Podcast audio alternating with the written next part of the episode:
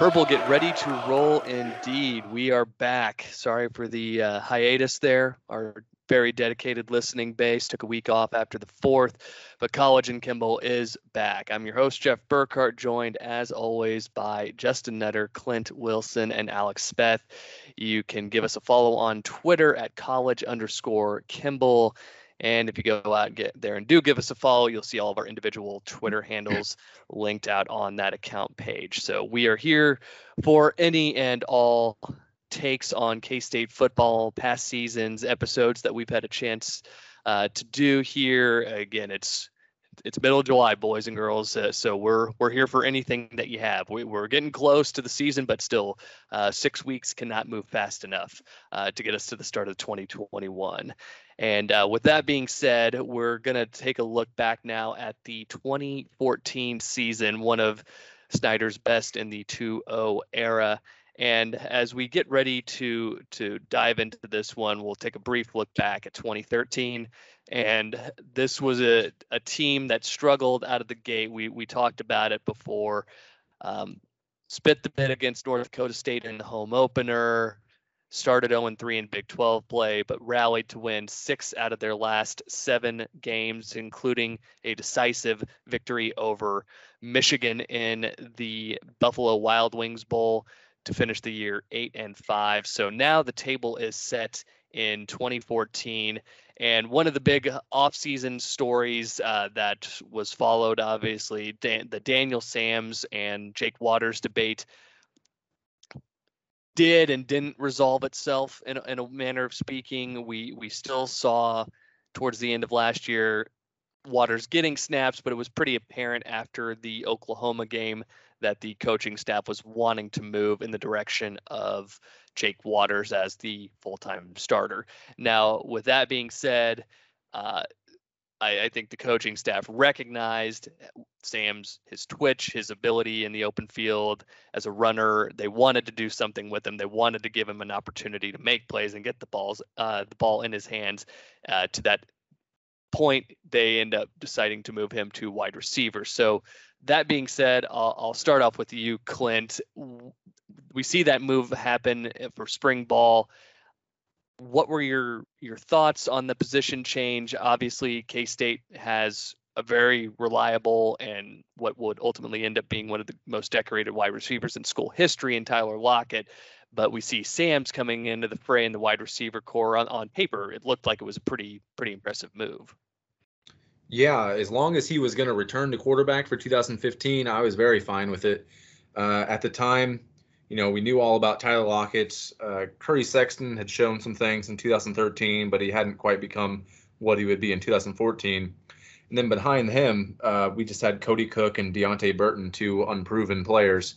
Uh, so Sams coming in as our third wide receiver. I thought was going to be a pretty good uh, move for him. You know, in retrospective, um, seeing what Charles Jones and Demarcus Robinson were able to do at running back, I kind of wish he would have tried uh, more of that position. I'm sure the risk of injury would have been higher um, if you're just taking that beating every single game. Um, but I think that was a position he probably was more suited to. Very valid points there. And Nutter or Alex, uh, I wanted to see either one of you two care to weigh in on the position change before we move into the 2014 season. Sure. I I mean, like Clint said, I had no problem with it, especially knowing it was kind of a short term, quote unquote, loss, long term game. If you meant you kept, if it meant you kept him on the roster to you know move back under center the following year.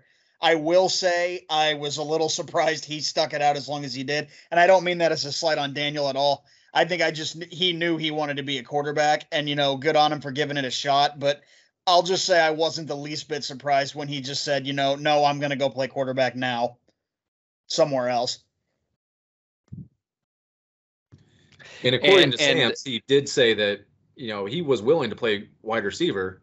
In that, uh, there's a YouTube video out there I posted on my Facebook about a week ago, on my Twitter. I'm sorry, where he was willing to play receiver, but Snyder basically told him, uh, "You can practice here, but really for games, we're going to have you just as our backup quarterback. We can't risk you getting hurt at receiver." And yeah, I, I actually do remember that now that you mention because yeah, that was the whole thing was like we don't want you getting hurt out of position, right? Wasn't that the whole argument? Okay, yeah. No, and but even so, like again, I'll just all that to be said, when he did say no, I'm going to go play quarterback now, it did not surprise me in the, in the least. And kind of comical that they didn't try to sell him more on the running back position. I mean, he he had 152 carries the season prior. He ended up finishing in the top 10 in the Big 12 in rushing, and that's with him playing, you know, probably what amounted to about six or seven games, like full games in terms of the snaps received. So, uh, kind of a surprise move that they didn't push harder on that front. And, and some guys have it in their head that they want and need to be a quarterback. Uh, I I think he would have immensely helped that 2015 team. Uh, just sucks that we the the staff didn't have a, a better pitch or a better contingency plan in place to try and get him to stick for that one extra season. But um, uh, I guess the the final question I'll ask though, knowing that Jake Waters now, you've essentially what you've said by moving Sams to receiver now, regardless of of how we fans knew or thought he was going to be used. At this point, you said, okay, we are fully committed to Jake Waters.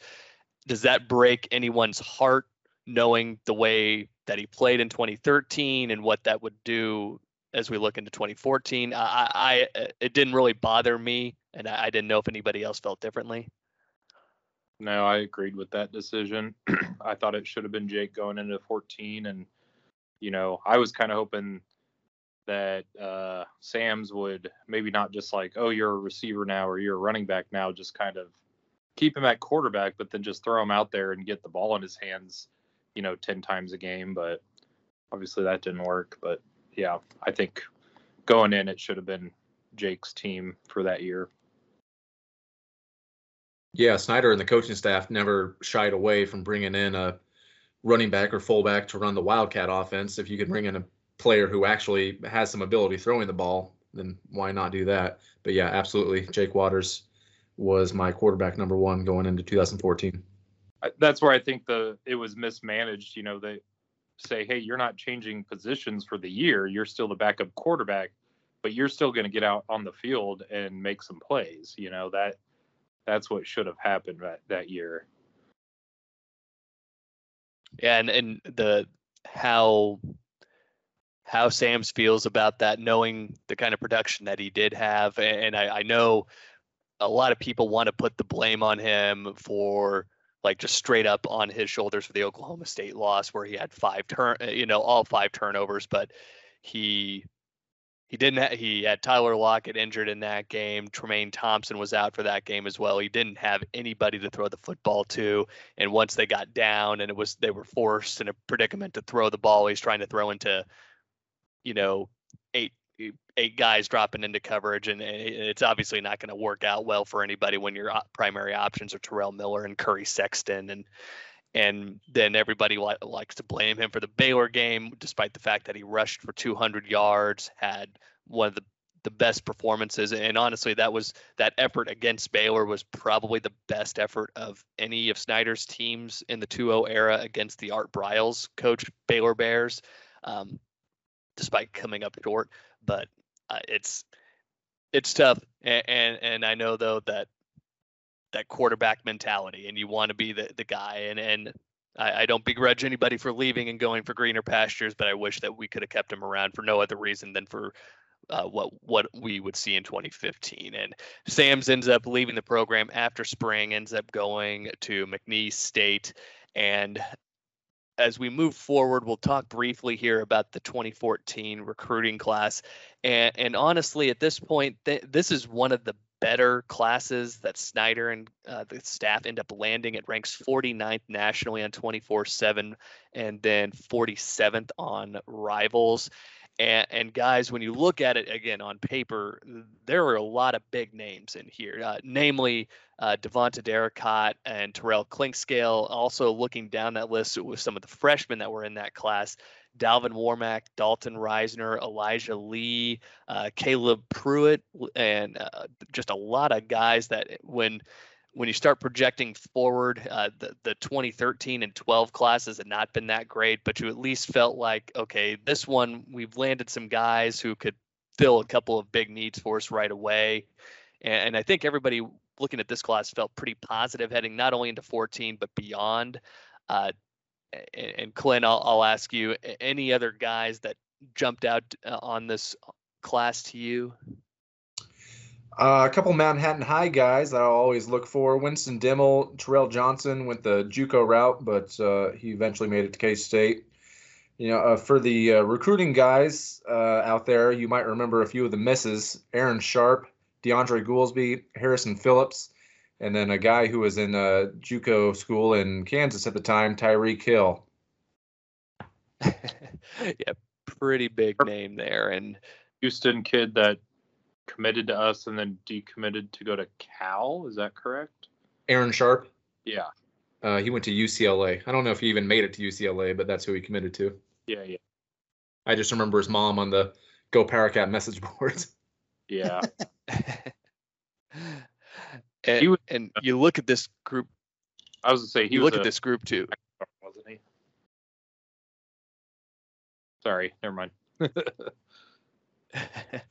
uh, Danzel McDaniel, also a part of this class. K State does have um, a need at defensive back after losing Kip Daly and Dorian Roberts. So you're looking to fill a void there. You, you go the JUCO route, and they end up hitting on Danzel. Uh, also going down that list, Justin Hughes, Kendall Adams, who would be a good contributor a little bit later on, Dominic Heath. This is this actually looks to be again a pretty solid group, and we do see some of these guys start to make contributions. Um, this season and some of the younger the freshmen in this class we start seeing in 2015 so it ends up being a pretty good group but um, things don't really full, unfold the way some of those juco guys those big name juco guys uh, anticipated. And we'll, we'll talk more about that as we dive deeper into this episode. So table is set now. Uh, we've got a solid class that has come in. We're looking ahead to the 2014 season. And you know on, on again i'll look here on paper six starters back offensively, six back defensively. Uh, we know we're pretty well set on the offensive side. We know what the game plan is going to be. This is going to be Jake Waters to Tyler Lockett, Jake Waters to Tyler Lockett. Uh, and, and, Alex, I'll start with you. What were your some of your big concerns going into 2014? I think really everybody was kind of looking at that running back position after losing John Hubert, probably one of the more underappreciated backs in K State history. Yeah, I thinking back on it, I don't running back obviously, but if anything, I didn't have that many concerns just because uh, you know going in, you kind of knew that Waters was, was going to be the guy, and it was a second year in the program, so uh, just my memories, you know, obviously I probably had some concerns just like every year, but nothing glaring that I could remember. If anything, it was, you know, the old Snyder adage of, you know, getting a getting your quarterback with a year of experience, you know, usually they take a pretty big step the next year after they're um, kind of in the system. So I just remember more excitement about this season. And, and, to that point, Clint and Justin, I'll ask you two next. Uh, I think we're all pe- uh, feeling pretty confident about what this group can do. A pretty nice schedule, the way everything sets up. Um, did you guys load up emotionally the same way you did heading into the 2012 season? I think this one was a little bit different for me in that I, I had some concerns. You knew in 12 you had you had Collin and Arthur, and you had such a senior heavy group on defense where you knew you could really rely on that uh, that unit. I don't know how did you guys feel? Was it the same as 2012, or did you dial it back a little like me? I definitely dialed it back a little bit. I mean, there just didn't seem like there was that huge star power uh, outside of Tyler Lockett.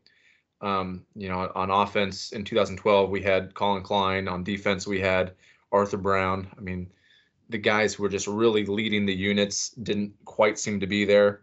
I remember when the depth chart first came out uh, for the first week, uh, had Dylan Schellenberg listed as number one uh, safety position, mm. and that's kind of the moment that I knew it's like uh, maybe maybe there's some holes on this team. Yeah, it was hard not to be optimistic for a lot of reasons. Alex mentioned, you know, the way the back half of 2013 went when Jake really kind of took the stranglehold of the quarterback position. And, uh, you know, we kind of ended the year on a tear. I know I missed last week, so I didn't get to talk about it, but that, like, that shellacking of Michigan was one of my favorite bowl games that I think I've ever watched. Um, so yeah, it was hard not to be optimistic, but I like my expectations were nowhere near on the level where they would have been in, in 2012. Justifiably so. Again, I, I think there were there were definitely some some holes to be concerned with and you know everybody's really bullish again like i said we're, we're all thinking oh man if we can plug and play with with Derrick with Clinkscales, the defense is going to be lights out again, and maybe that does take this group to, into that that upper echelon, and maybe we can talk about contending for a Big 12 title again. So that being said, though, uh, Cats enter the season ranked 20th in the country, open up with Stephen F. Austin. Very ho hum game. Uh, I know Tyler Lockett was a little nicked up going into this one because uh, he don't really uh, he doesn't really make that big of an impact, and I think that was kind of a surprise to everybody, where we're just all kind of we're waiting. You know, Tyler Lockett's supposed to be the focal point of this offense. He only has one catch for nine yards. Granted, it is a touchdown, but I think uh, the coaches wanted to save him. The, the, the way that the schedule sh- shakes out, K State uh, opens at home against Stephen F. Austin and then immediately goes on the road to play Iowa State. So I don't think anybody had any real concerns, obviously, about getting past Stephen F. Austin. Cats handle business, win 55 to 16. Nothing really to take home about this game. Cats beat up on the FCS school the way that they should.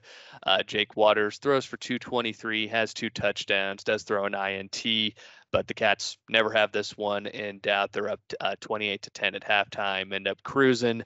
Uh, don't really get any answers at, at, the running back position. We see Demarcus Robinson, uh, four-star Wichita kid, gets some snaps at running back. We also see uh, Charles Jones. Clint, you talked about it, the introduction of the Wildcat. We, um, I shouldn't say the introduction, but the Charles Jones ver, uh, iteration of the Wildcat uh, was something we became very familiar with this season and very early on as well. Uh, and, and nice to see some guys getting in there like uh, like Jones, Jarvis Leverett also getting some carries as well. So Cats again, like I said, handle business 55 to 16, moving to 1 and 0, setting up the big showdown on the road against Iowa State. Now, uh, again, Iowa State totally eats the curb in their season opener. They lose by 20 to North Dakota State. Now, again, K State fans are going to talk all the shit in the world, but you know, not like we didn't you know have to swallow that same pill the season prior. So Iowa State drops that game 34 to 14 in their home opener. They now get ready to host Kansas State. Wildcats coming in. I think the biggest concern, at least in my mind, was the look ahead factor because after this game is the big showdown with Auburn. I, I don't think I'm alone in that. Anybody else really give the Iowa State game any kind of, of credence. I, I thought that they would find a way to handle business, but this was a little bit more stressful than anybody really anticipated. I've said it before. Weird shit happens in Ames. Every single time we go there, we end up having to sweat it out. Couple that with the fact that we're playing it early, you know, we're maybe not completely gelled yet. I, for one, cannot stand when those conference games fall in the middle of the traditional non conference part of the slate you know, when you're like when you're playing them in week two. I can't say I've ever been a huge fan of that. Um, but no, I'll I'll never. I mean, under any circumstance, I'll never feel good about a game of names. Yeah, I didn't like it being the second game of the year and kind of right before the big Auburn game. And it was just a pivotal, you know, game we really needed to win to have the energy to come into that Auburn game. So, uh, yeah, it wasn't a good I don't know, it just felt like a weird situation. Well, I have zero respect for Iowa State, so I thought it'd be just another tune-up game and maybe a slightly better tune-up game than Stephen F. Austin. I thought this was a really fun game. I mean, it had a lot of memorable plays between all of Jake Waters uh, doing his best Daniel Samson impersonation. Uh, Lockett had some really crazy catches in this game.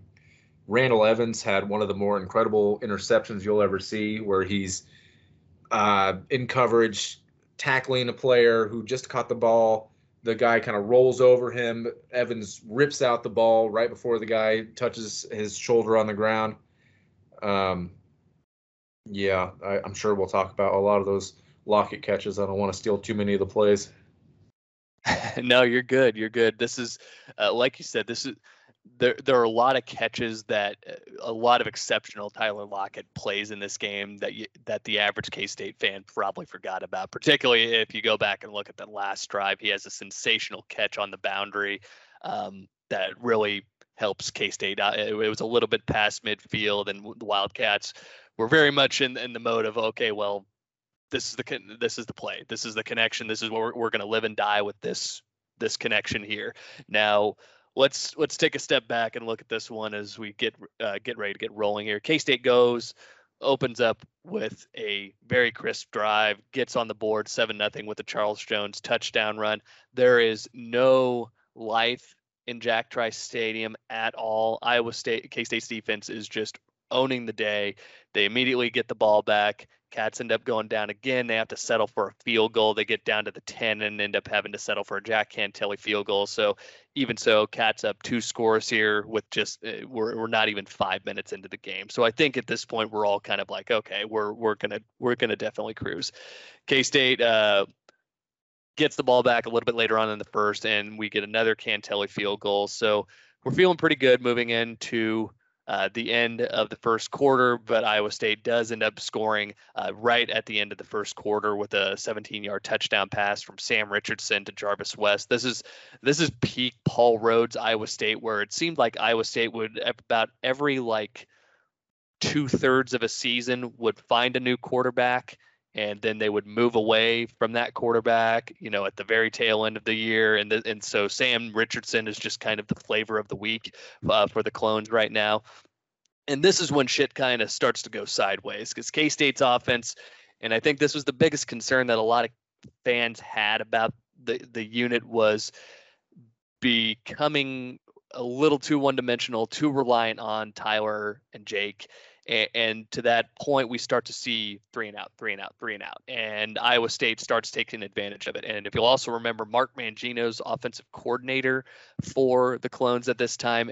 And took him a little bit to get rolling, but then the Clones really started kind of going in circles around K State's defense. So K State's up at the end of the first quarter, 13 to 7, and then a three and out Cats punt it away. Jarvis West takes it 82 yards for a touchdown. So all that goodwill, all the you know that 13-0 lead gone in the blink of an eye, uh, and Iowa State's up now 14 to 13. Cats end up giving the ball right back. Clones go right down and score again, 21 to 13, and then Allen Lazard gets another touchdown catch right at the end of the half of the minute 36 left, where it's 28 to 13, and then all all of a sudden we're going from thinking well cruise control to okay, well, a Big 12 title might be out the window right now. So it's 28 to 13, and, and K State's really in, in, desperate need of something going into halftime. The offense, again, has just been ramming its head into a brick wall, and, and they, they ultimately end up getting a huge break here uh, where. Tyler Lockett has, Clint, as you touched on, a, a sensational catch right at the pylon and cats are i'm sure there's plenty of iowa state uh, cyclone fans that are screaming uh, if they're listening to this right now they're screaming about big 12 official conspiracies because the official fails to buzz the play because tyler catches this like essentially bang bang leg hits pylon as he's catching ball. They didn't even look at it. K-state immediately gets down sneaks it in to uh, to cut the lead to 28 to 20 and I guess how is everyone feeling at this point? It's been a very emotional first half, and are we still feeling like the Cats are going to find a way here? Uh, at this point, the way that the offense had just been sputtering after that first quarter, I thought that we were kind of working on borrowed time, and that that last drive was just the Clones letting their guard down. I didn't know if anybody else felt differently. Well, I was uh, trying to watch slash follow the game while I was at the state fair that year. So, um, yeah, I wasn't like I was kind of like annoyed because we were losing, but I I couldn't follow the game super close because uh, my brother-in-law was showing pigs, so I couldn't pay attention to the game until second half. As one does. So, That's some Farmageddon shit right there. yep was done showing his pigs, and I like kind of sat in a corner and watched the second half on my phone. So, But uh, is it the rule like if he touched the pylon before he caught it, he would have been considered out of bounds? Is that correct? So he would have been like a. I think the if you look at it, the he hits the pylon before I think what most would say he has control, which Yeah, it should I- have resulted but that's the in him being out of bounds. before the catch was before he had his feet down and the catch was completed, it would have been considered out of bounds. Is that correct? Is that why they? Yes. So I don't and- think he ever had his feet down at all. I don't think it was a catch at all. I can say that this many years later.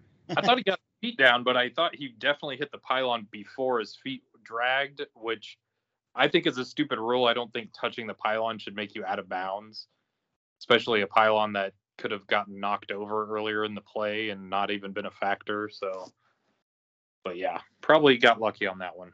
Yeah, screw Iowa State. Yeah. Uh, you know, Jake Waters, you know, heck of a veteran move though. He really got everybody up to the line and plunged into the end zone. I mean, they I can't definitely tell would've- you how many times NFL, college, I don't understand when you benefited from a questionable no call like that. How many times I'm screaming, get up there and run literally anything. Yeah. And you know, you sit there and you screw around and you give them time to get another look on the Tron or whatever, and then the challenge flag gets thrown. So yeah, I mean, you really can't understate how big of a deal that was that Jake said, "No, get up and just snap the ball. Doesn't matter what we do, just snap the ball." A uh, very very very heady move. Justin, I like the strategy of even when it's not that questionable, you still go up and run a play, and the other team kind of freaks out and they call a timeout, and then look, kind of, kind of make them waste their timeout. That's yeah, that's yeah, that's true. No, and uh, Jeff, to answer your original question, like I don't know if the score right before half made me feel any better about it. Like things had just gone, like you said, you know, things had just gone sideways after kind of clawing out to a 13 point lead. It evaporated basically in the blink of an eye. Not only that, it went, it turned into a 15 point deficit. Like nothing was going in our favor. So, like, obviously, I'm not going to say we're out of it. It's a one possession game at halftime, but I definitely didn't feel good at halftime.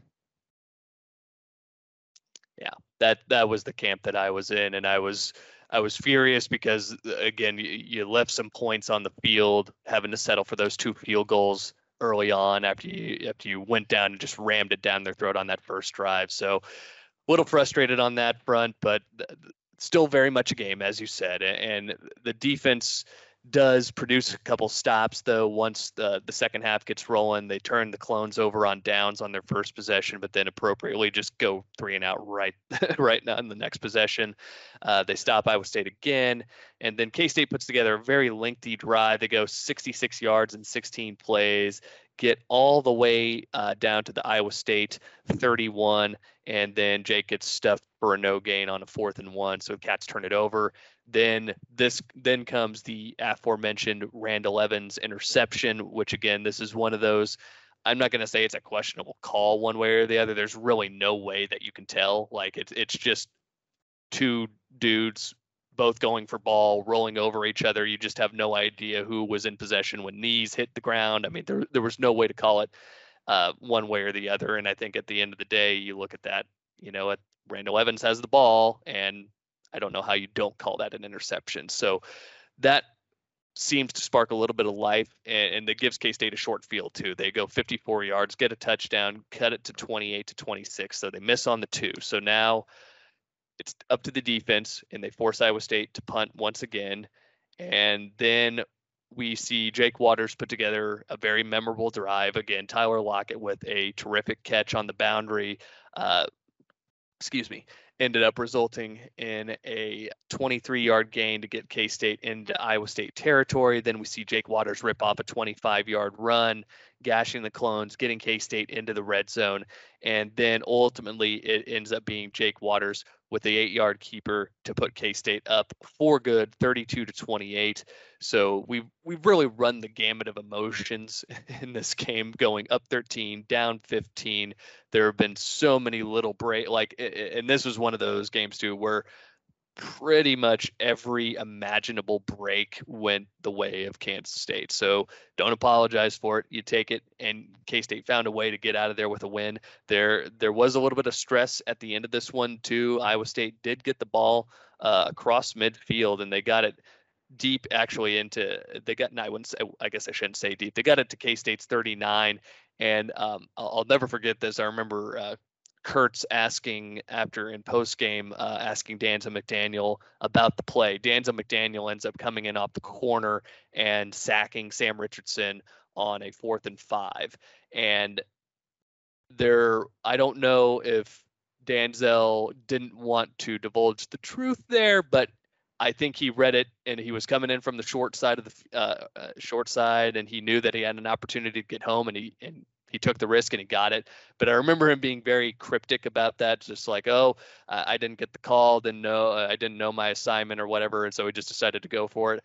I, I think that was him just going balls to the wall and saying, you know what, we got we got to make a play here. We got to get a stop, and and it ended up working. K State gets the stop on fourth down. They get the ball back. They get out of there. 32 to 28 is the final. So K State narrowly escapes Ames with a four point victory.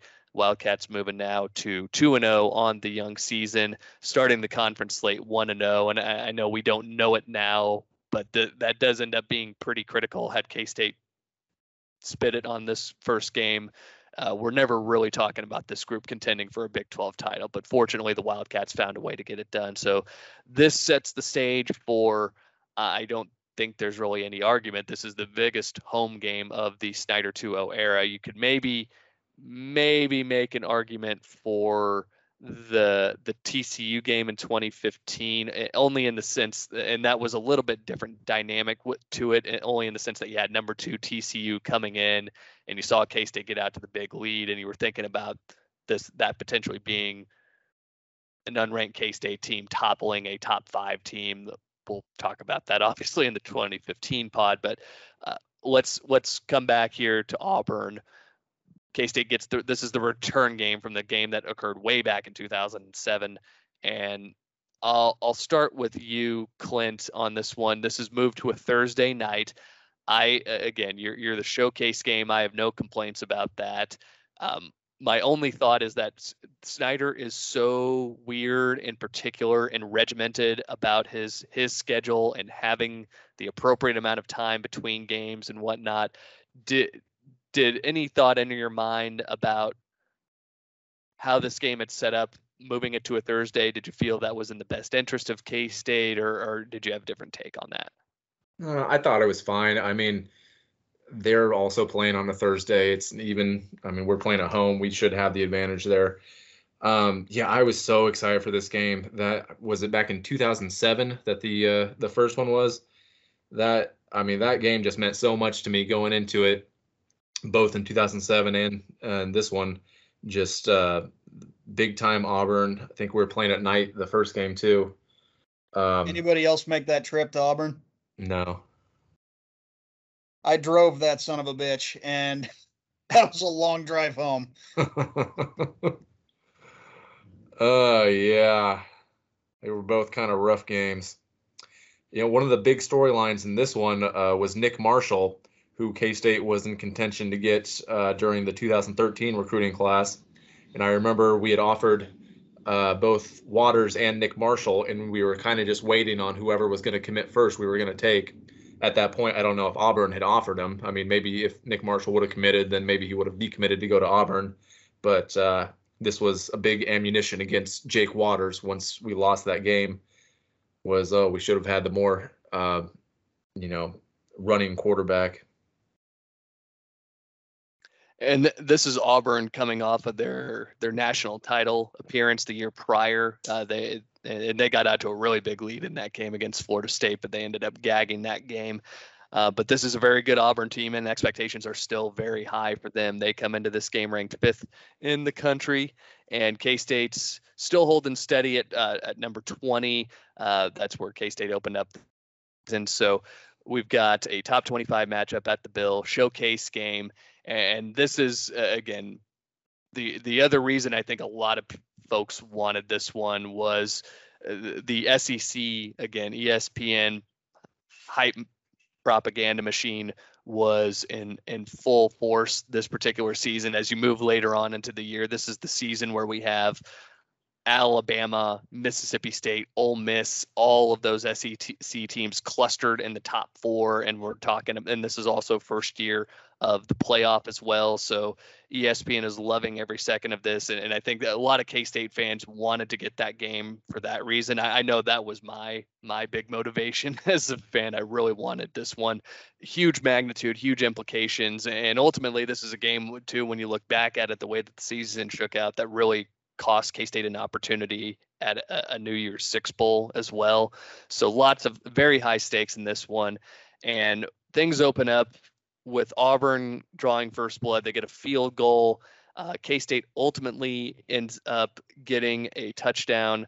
Uh, with a little bit less than five minutes left in the second quarter. So now it's seven to three in favor of the Cats. There's been a lot of really weird moments in this game. We have a, a, deflection that ends up in a Decory Johnson interception. We had a Jake Waters fumble. Um, uh, but I think honestly, there's been a lot of so a lot of miscues in that first half. But I think the biggest one and the one that's obviously going to stick out in everybody's mind is Tyler Lockett dropping the the easiest touchdown that he he'll uh, he should have ever had in his K State career. Quick move to the inside, has position, balls on time, goes right through his hands. I don't know about you guys, but that's one of those where I, I that was one of those plays where I, I've, I've always just been in the mode of you got to capitalize when you get that close. And our margin for error is so very small. And in this game, it was going to be even smaller. I felt like when that happened, that we were going to be chasing that touchdown the rest of the game. And I don't know if you guys felt any different, but I felt like that was going to be a tough hill to climb. Yeah, and honestly, I think you could even backtrack to a drive or two before that. Um, we actually held Auburn, uh, forced a punt on the first drive, and the Waters fumble you mentioned was actually just a dropped exchange with Charles Jones. Um, I, I really think K State just came out a little too jacked in this one. I mean, just you know, a lot of a lot of little sloppy mistakes like that really started to add up. But yeah, that to to answer your question though, that that Tyler play so uncharacteristic of anything we ever saw from him at any other point. Kind of let the ball come to him a little bit too much, hit him in the chest and popped right up in the air. Clint, I think you said it off air. You know, his hands went to his helmet right away. You, I don't think he knew it was going to be a pick, but like just took the worst possible bounce and he had that defender trailing him. Uh, how right you are when you say we ended up chasing that the rest of the way. You know, when in a game we lose by six. Um, but yeah, it uh, very very unfortunate turn of events uh, given the timing of all of it. Yeah, Tyler was a superstar. I love Tyler Lockett, but I mean, I, I will slightly disagree with you that we hadn't seen that because he he did not have the surest of hands in that type of situation always. It seems like if he had an opportunity to make an amazing, incredible catch, he was coming down with it every time. But uh, like bullet right at, at, on a, like a slant pass or uh, just any time where he had an opportunity to use his body instead of his hands, um, that's what he would do but it I almost feel like this play right here uh, kind of emotionally stuck with him, and he was able to kind of transcend what he already was because of this play. I know he made a post about it on Twitter. I think the very next week, uh, and he's continued to talk about it years later. And now, I mean, in the NFL, you would never see him drop something like that. Yeah, just just starting, you know, we get a stop, then the fumble, but then we held them to a field goal after the fumble deep in our territory. You're like, all right, you know, that's one we gave away, but we we can overcome that. And then that drop touchdown, that's that's the one you're like, I don't know if we can overcome that, along with, you know, what happens the rest of the game with missed field goals and you know, I don't think we looking at the highlights, like we held them in check pretty good. They just made a handful of just incredibly athletic plays that we couldn't really stop, and that was kind of the difference in the game. But yeah, we were definitely going uphill pretty much from the get go. The, the drive chart for K State is just first possession, three plays, fumble, second possession, 11 plays, interception, third possession, seven plays, missed field goal. Next possession, three plays, punt. Next possession, three plays, punt. And then finally, like I said, at end of the half, K State goes get to short field. They get uh they get a 57 yard touchdown drive. Like I said, Demarcus Robinson ends up cashing in. So I think we're feeling pretty good going into halftime. But then Auburn, which K State has, and I think Alex, to your point, I think everybody's a little on edge with the defense, especially just the way that Iowa State had kind of their way with the Wildcats and that that stretch of about two and a half quarters where they were just moving the ball up and down the field. I think everybody was a little nervous about what Auburn might be able to do, but K State's defense really did rise to the occasion in this game, and they forced plenty of punts. They forced turnovers. They did their part, uh, but this this was a tough one again. If you if you get that touchdown and you get the Tyler Lockett touchdown, you're talking about being up 14 to three going into halftime. But this again, the Tyler Lockett catch does obviously doesn't materialize. K State gives them a touchdown drive right before the end of the half. Auburn goes up ten to seven. So, and uh, also, uh, and I can I can see the D Scott Fritchen tweet now. He had it keyed up, queued up, ready to go. Okay, Bill Snyder with the halftime lead is 169 and whatever the hell the stat was, and and I was just like, and then that all went out the window obviously very quickly. So K State's down 10 to seven going into halftime, and then again, this is where uh, I don't think I have felt as bad for a guy as I felt for Jack Cantele in this game. I felt bad for Tyler Lockett for dropping that pass, but man, he Cantele had probably the most forgettable outing for a kicker that you could possibly think of. And and these these were not like all 50 plus yarders. Like he had a he had a gimme 22 yarder, pushed it. Had a another one inside of uh, let me check here. Bear with me.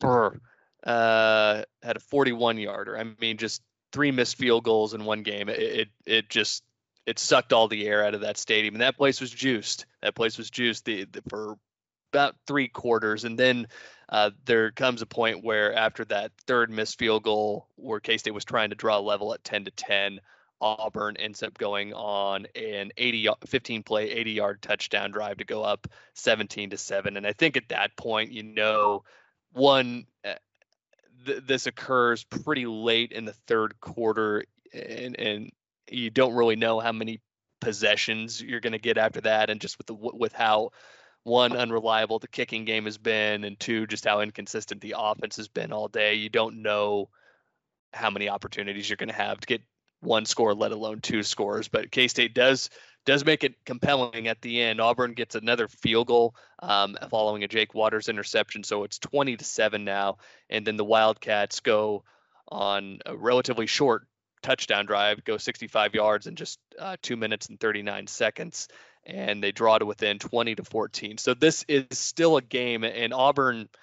There, there's less than four minutes left, so it's not like Auburn's just going to have to get one first down and kneel on this thing. Like K State made them earn it, and, I'll I'll never forget the little double move that they ran uh, to get by Danzel McDaniel. That was a tough one to swallow because K State did have a chance to get the ball back. Um, Auburn was facing a third down and nine from their own 37 and they went deep to Duke Williams and got 40 yards out of it, got a first down, and then they were able to to kill clock from that point there. So it all ends in a 20 to 14 loss. Again, all the miscues that you could possibly ask for in this game. Where and Alex, I know you've talked about it before, how the national narrative, and this was an ESPN telecast. Obviously, the national narrative is is always well, K State never beats itself. K State never does anything wrong. K State special teams are always rock solid three missed field goals, two turnovers, uh, excuse me, three turnovers. You you totally shot your own dick off in this game. You had every opportunity, not just to win this game, but to win it comfortably, and you didn't do it. That that part stung probably the most to me. We did have zero uh, penalties, though. Yeah, it's a shame the the defense played lights out for most of the game. I mean, uh, Danzel McDaniel and DeCorey Johnson were just flying all over the field. Um, you know, it made you really wonder what the hell Will Davis was doing on the field when DeCorey Johnson could be out there. I tell you what, I'll, to go back to 2007, obviously this game is a, a lasting effect of Ron Prince's "we have to play everybody you've ever heard of" mentality. Um, never in my life did I think we would let both games slip through our fingers the way that we did. It's it's kind of funny the way it all shook out.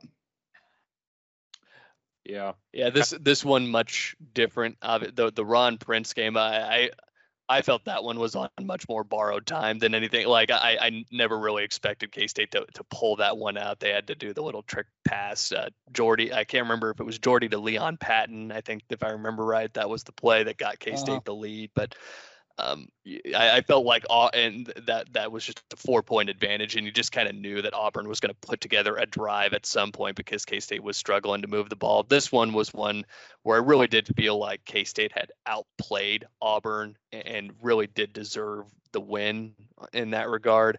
Um, but you, you, you, have no running game in this. You, you, you get some a nice line from Jake Waters. He goes 24 for 40, throws for 245. But again, the two interceptions, obviously very costly. Tyler Lockett, pretty well clamped down, six catches for 45 yards. So credit to Auburn there. Now, Curry Sexton, uh, I think Auburn was going to do what pretty much every other team in the Big 12 ends up saying is like, if Curry Sexton is going to beat us, we don't give a shit. So we'll let Curry Sexton have what he had. He had 11 catches, 121, but to sit on Tyler Lockett the way that they did, uh, that uh, big credit has to go to Auburn's defense there. But in any event, it it does result in a 20 to 14 loss for the Wildcats, but still one to know in the Big 12, and everything pretty much still in front of this squad. Um, I, am not going to spend a whole lot of time talking about the UTEP game. K State did drop to number 25 in the polls, and they took out their frustrations the following week after after that on UTEP. They got up 31 to nothing at halftime on the Miners, end up winning 58 to 28. Uh, work out some kinks, flex the muscles a little bit. Uh, so K State takes care of business, and now uh, again we're still it's still all in front of this group. Big 12 title still very much out there. And then the following week, K State uh, handles business at home against Texas Tech. Wildcats win that one 45 to 13. And again, this is another one where we see uh, Curry Sexton really shine in this particular game. Uh, and and Clint, I don't know how you feel about that that one-handed grab, but that's probably one of the best catches we've seen from a wide receiver uh, during the Bill Snyder 2-0 era. Yeah, it was all right. Um, he, uh, you know, he had to go up and then kind of reach around the defender and just stick his one hand out there. I'm always a little less impressed with one-handed catches when you could, you know, stick out two hands. And I think he probably could have stuck out the second hand. Um, you know, if he was running full speed and diving down the field and reached out with one hand and caught it, you know, that'd be a great catch. But I, I don't want to shit on Curry Sexton. That was a great play, but I, I think there's been some better out there. I, I think that one's a little overrated. It was a fluky catch, but the difficulty may be overrated. The level of difficulty. It was a nice catch and it looked pretty cool, but it looked very cool. I I saw there's a car driving around Manhattan somewhere today where where there's they painted on that play of him reaching out with one hand and catching it. I have a picture of it on my phone. That's a little it. bit of a reach, but okay. yeah, we'll put we'll put that up uh, as a Twitter poll on the uh, follow follow the college underscore Kimball account. We'll we'll put a poll out there about this Curry Sexton grab, but uh, oh, he and I'm sure Lockett part on my take on that. I was just about to say takes, I don't think I'm as tough a crowd as you guys are, but I'm not painting it on my car either. So come on, Netter invest in the program here. Uh, Curry Sexton and Tyler Lockett both go for over 120 yards here. Uh, Jake Waters, exceptional, four touchdowns, no picks, throws for just under 300 yards, goes for 290. Uh, also runs for 100 yards in this game. K State outgains the Red Raiders uh, 535 to 347. Uh, so uh, Davis Webb is actually the starter for Tech in this game, but uh, young man by the name of Patrick Mahomes does get some snaps towards the end when this one is pretty well decided. But the Wildcats uh, were on cruise control from the jump in this one, jumped out 17 to nothing midway through the second quarter, and then they got a late touchdown uh, from uh, Tyler Lockett at the end of that quarter to make it 24 to seven. And again, K State hammers Texas Tech. Always great to see. This is the Wildcats' fourth straight victory over the Red Raiders, and, and not a particularly great team as far as Kingsbury squads go. But K State handles business, mo- moves to 2 0 in the Big 12, 4 and 1 overall. So this sets up the big showdown in Norman. Now, uh, we talked about games where K State really had a lot of breaks go their way. And here is yet another one where things go the Wildcats' way. And this uh, this was a really great game. Again, I always talk about this. If you're just an objective college football fan, this is a really fun game just to watch. Uh, and I think this this really underscored to me how entertaining it was to have a quarterback that was actually a quarterback uh, and not just a, a running back being treated as a battering ram and then occasionally being asked to pass. K State's offense was very dynamic this uh, in, in these this early part of the season where Jake Waters was, was healthy enough to run. We had Charles Jones running Wildcat, Demarcus Robinson. So you had some threats in the backfield. You also, also had Glenn Gronkowski as well. Uh, this this was a really great and well executed game plan by K State. Uh, the Wildcats end up going into Norman for the second straight uh, time and collecting a victory. This one 31 to 30. Now, lots. Uh, th- this is a seesaw affair. Uh, lots of back and forth, as I just said. I I can't really think of a more memorable play in this game other than the one of the shortest pick sixes you will ever see in your life. And this is always kind of where I laugh when teams are are getting really ballsy, uh, backed up against their own end zone, which this is what Oklahoma did. Um, and Trevor Knight floats one out uh, to the far sideline, and Danzel McDaniel steps in front of it, takes it five yards for a touchdown. And and, and while that game that obviously did not decide the game, that uh, that simply made it 14 to seven early on in the second quarter. I think that was that was the kind of play you knew K State was going to need if it needed to hang around. Yeah, it was uh, the most ill-advised quick out you'll probably ever see for sure. Um, and then, like you said, Trevor just put a little too much air under it, and he, you know Danzel's eyes had to be you know saucers. Um, because like you said, he basically caught it standing on the goal line. I mean, there you, you, you don't even have to go anywhere. Um, almost reminiscent of the uh the the fumble recovery in the end zone in 2012. You know, it's, it's literally just right there for you on a platter. So, um, yeah, you know, definitely a tone setter. Obviously, still had to go out and earn it the rest of the way. Um, obviously, I was stoked about the win at the time, but as time has passed, I think I've realized this is definitely like one of my favorite wins of of Bill's second tenure for sure. Um, you know, if you believe in karma, obviously it's like everything that didn't go our way against Auburn a couple weeks prior. You know, the the pendulum definitely swung in the other direction in this one. You had their all world, all everything kicker missing PAT distance field goals and every basically anything that any break we needed, we got that day. Yeah, Hunnicutt actually tied the Big 12 record for most field goals made with his first field goal. So he was going to break uh, set a new record for most field goals made, and uh, his next two attempts just went way, way, way wide. I think they both went wide left, and then he had was it the um, so did we decide Britz blocked an extra point or one of the field goals? Britz blocked an extra point uh, to keep uh, to keep us in the lead. To, it, okay. it, kept it at 31-30. Mm-hmm.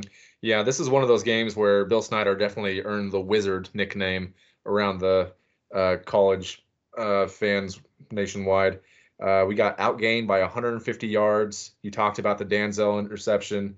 Gronk had a pop pass uh, for a long touchdown. Uh, Mike Stoops had a stroke. About that, by the way. and then the um, one of my favorite catches of all time, you know, uh, was that sni- uh, Lockett deep over the middle where he kind of got hit in midair by two guys. Not a big hit, but he took some contact in midair. I think that was uh, offsides by Oklahoma, and Jake Waters took advantage of it going deep with Lockett lots of little plays that you can point to in this game. Obviously, when you have one decided by a single point, there are a ton of moments that you can look to. Uh, and this, uh, I will not to certainly don't want to discredit the win. This is K State going on the road, and Oklahoma's just outside of the top 10 at this point. They're ranked 11th in the country, but um, this does not end up being one of Stoops's better squads. But again, at the, at the point in time, we're we're still the the Big 12 still very much is thought to run through Norman, and to that point, K State went into Norman and handled business. They found a way to get it done. Uh, and uh, the the the bigger moment in this game, I guess, as we look down the road, is Jake Waters getting dinged up uh, when he gets ridden down and his shoulder. Uh, we have a little bit of a shoulder injury there. Uh, and admittedly, I don't know if this was shoulder getting separated, an issue with an AC joint, whatever might have happened there. But I know once that occurred, essentially QB run goes out the window in this game for K State. So we start relying a little bit more on Charles Jones and Demarcus Robinson. And, and to that point that to their credit, the the Wildcats end up still racking up 160 yards on the ground. They average over five yards a carry. It's still a, a very very respectable day for K State on the ground. And, and Nutter, you, you, talked about it. They're they're Travis Britz blocking the PAT to keep it uh, keep the Wildcats on top, 31 to 30, and we're we're getting to a point uh, where the offense has become very predictable. So K State has to punt, give it back to Oklahoma with a chance to win. Uh, maybe not a chance to win, but a chance to more or less take the lead. And and K State would have very little time and, and an offense where we don't really know what Jake Waters is capable of doing and and whatnot. So K State's really asking and imploring the defense and special teams to to come up with a stop. And to their to their credit, they do. Now, Hunnicutt duck hooks the this thing. And granted, he was lined up on the on the far hash, but that that is honestly the worst hook you will ever see, and, and it's such close range. And I know everybody talks about when you're when you are at close range, how the the angles and the geometry of it can kind of fuck with the psyche. I don't know if that was what happened, but K State is the beneficiary of a horrible missed field goal uh, that keeps the game at 31 to 30 in favor of the Cats. And oh, this is one of those moments too where you're you're extremely proud of your guys uh, in coming through in the clutch. So K State, uh, Oklahoma's defense uh, forces the Wildcats into a third down uh, late in the contest, and, and, this is kind of the same position Collin Klein and company were in two years earlier, where there was a big third down and nine. Tramaine Thompson caught a little drag route going across the middle ended up getting K State a first down, giving them a chance to kill uh, the, the, remaining time on the clock. K State's confronted with a similar proposition late in this game after that missed field goal. So the Wildcats now have the ball. It's third down and, excuse me, third down and three. And I, for one, was stunned that they wanted to put the ball in the air, but they end up doing just that. Just again, K State had pretty much closed up the playbook. We were just going Charles Jones, Demarcus Robinson. We were wildcatting the hell out of this thing, just trying to get out of the, just trying to get out of that stadium. And they put the ball in the air, and Curry Sexton makes again one of the biggest grabs of the season that uh, six yard reception to give K State the the game icing first down. Uh, that that's a play I, I, have to mention because that's that's a play a lot of folks will probably forget. But that's really a, that play essentially sets K State up and puts them in the driver's seat now in the Big 12 as we head down the home stretch. Very impressive connection by those two to close out that game. Yeah, we could just rely on the passing game that year in, a, the way that we couldn't in a lot of years. You'll see a lot of uh, third and longs that K State was able to um, convert. There's a lot of times late in games where we were just able to uh, put the ball in the up in the air and have a lot of faith in it. So the Wildcats get it done, move to 3 and 0 in the Big 12, 5 and 1 overall after picking up their second straight win in Norman. So now as we said, K-State more or less in, in pole position in the Big 12 and they've got a a pretty easy stretch of games here as we get ready to close out October. Uh, this uh, we have a very bad Charlie Strong Texas team coming into Manhattan. And uh, the weird thing about that this particular game was I I don't remember a lot about it. Again, everybody was kind of concerned about Jake Waters' health for obvious reasons, but this was uh, in the midst of the Royals World Series run. I remember a lot more hype about that. I think I just remember a lot more chatter in the stands. This game kicked off at 11 in the morning, and I just remember a lot more fans that were like, "Oh, ready to watch. I can't remember if it was game five or game four. I would have to go back and check, but I just remember that was the big talk in the stands and everything, and at our tailgate and all that. It was just kind of weird. We're sitting here with K State at five and one and three and zero oh in the Big Twelve with the chance to go to four and zero oh in conference play and and remain in contention for a Big Twelve title. But uh, obviously, the Royals being in a, in a World Series, pretty significant happening for for those Kansas City or and not just Kansas City, but Kansas Cats. So the Wildcats, uh, uh, guys, I'll be honest. I remember nothing about this game at all in case it gets a shutout. Uh, it's 23 to nothing. Like I said, this is a a very bad Texas team. Um, there's there's nothing to it. The Wildcats more or less double up on the horns in yardage, 367 to 196. Uh, they forced Texas into one turnover. Tyrone Swoopes, I, I, love seeing that name in the box score here. Tyrone Swoopes is quarterbacking for UT. Uh, Jake Waters obviously easily outduels him, throwing for 224. Uh, doesn't have any touchdowns, but uh, again, Demarcus Robinson, Charles Jones pick up the slack in the running game. And again, there's just really not a whole lot to this. Do you guys have any memory, any recollection of this game at all? Funny Jake Waters was hurt in this game. No, we had we saw Hubener come in for several plays, and they didn't let him pass the ball, but he had several runs. Um, then I think uh, Waters must have gone in and got a shot in his shoulder. He came out and was able to finish it. Yeah, I, I don't remember the defense being overly dominant in this game, which is kind of surprising for a shutout. It was just that the Texas offense was kind of trash. Yeah, yeah. It's funny you let in the way you did, Jeff, because really the only thing I remember about this game is that Jason Vargas was starting for the Royals that night. Um, I remember, I mean, I was there. I was physically in the stadium, but yeah, my mind was very clearly in San Francisco with the World Series. Yeah, I'm just realizing that I think uh, I started working a lot of weekends during this season. So, like that Oklahoma game, I was trying to watch while at work and I must have been working that weekend of the Texas game. I don't remember pretty much anything from it. Dynamite dropping, Monty. the Wildcats uh, moved to six and one overall. Again, four zero oh in Big Twelve play. Uh, the Cats have ascended now into number eleven in the polls. So moving on up and then we finally we get a night game in manhattan prime time 7 o'clock espn uh, against oklahoma state uh, this is uh, one of gundy's uh, teams that's again they've kind of been in, in this weird rebuilding mode since really you can trace it back to brandon weeden uh, departing and Justin Blackmon and those guys from a couple of years back. They've Oklahoma State's just kind of been middling at, at that seven and five, eight and four ish level, and K State is very much the superior team in this one. The the Pokes do strike first. Tyreek Hill, aforementioned Tyreek Hill, does score on a touchdown run on Oklahoma State's opening drive, but Morgan Burns uh, returns the favor on the ensuing kickoff to make it seven to seven, and then it's pretty much all Wildcats from there. They put the foot on the gas, and Oklahoma State really never has any chance to get back into this game. Uh, the Wildcats actually end up reeling off 45 consecutive points after Oklahoma State struck first. And uh, the only thing that the, the, Cowboys do get a late score in this game after uh, Joe Hubener throws an ill advised throw to Ramon Richards, who takes it 38 yards for a pick six. But the Wildcats dominant in this one throughout. They outgain Oklahoma State 421 to 260. Cats plus two on turnovers.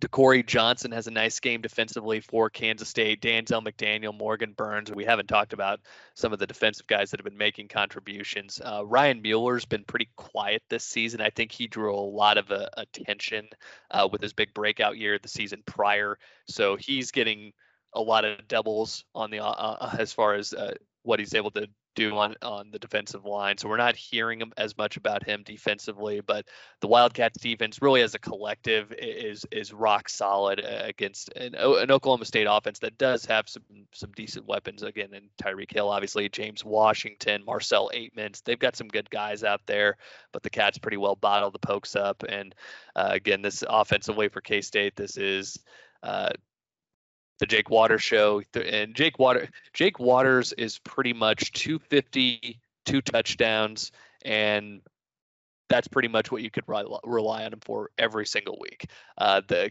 they do run him a handful of times in this game. He does end up with nine carries, but uh, Tyler Lockett and Curry Sexton have nice outings. Curry Sexton has 159 yards receiving and a touchdown. Tyler Lockett six catches for 94 yards, so doing some damage against his home state team there. So the Wildcats moving to now 5 and 0 in Big 12 play. 48 to 14 victors over Oklahoma State. So that sets up a showdown with uh, an unexpected showdown, I should also say, with a TCU squad that's really kind of reinvented itself.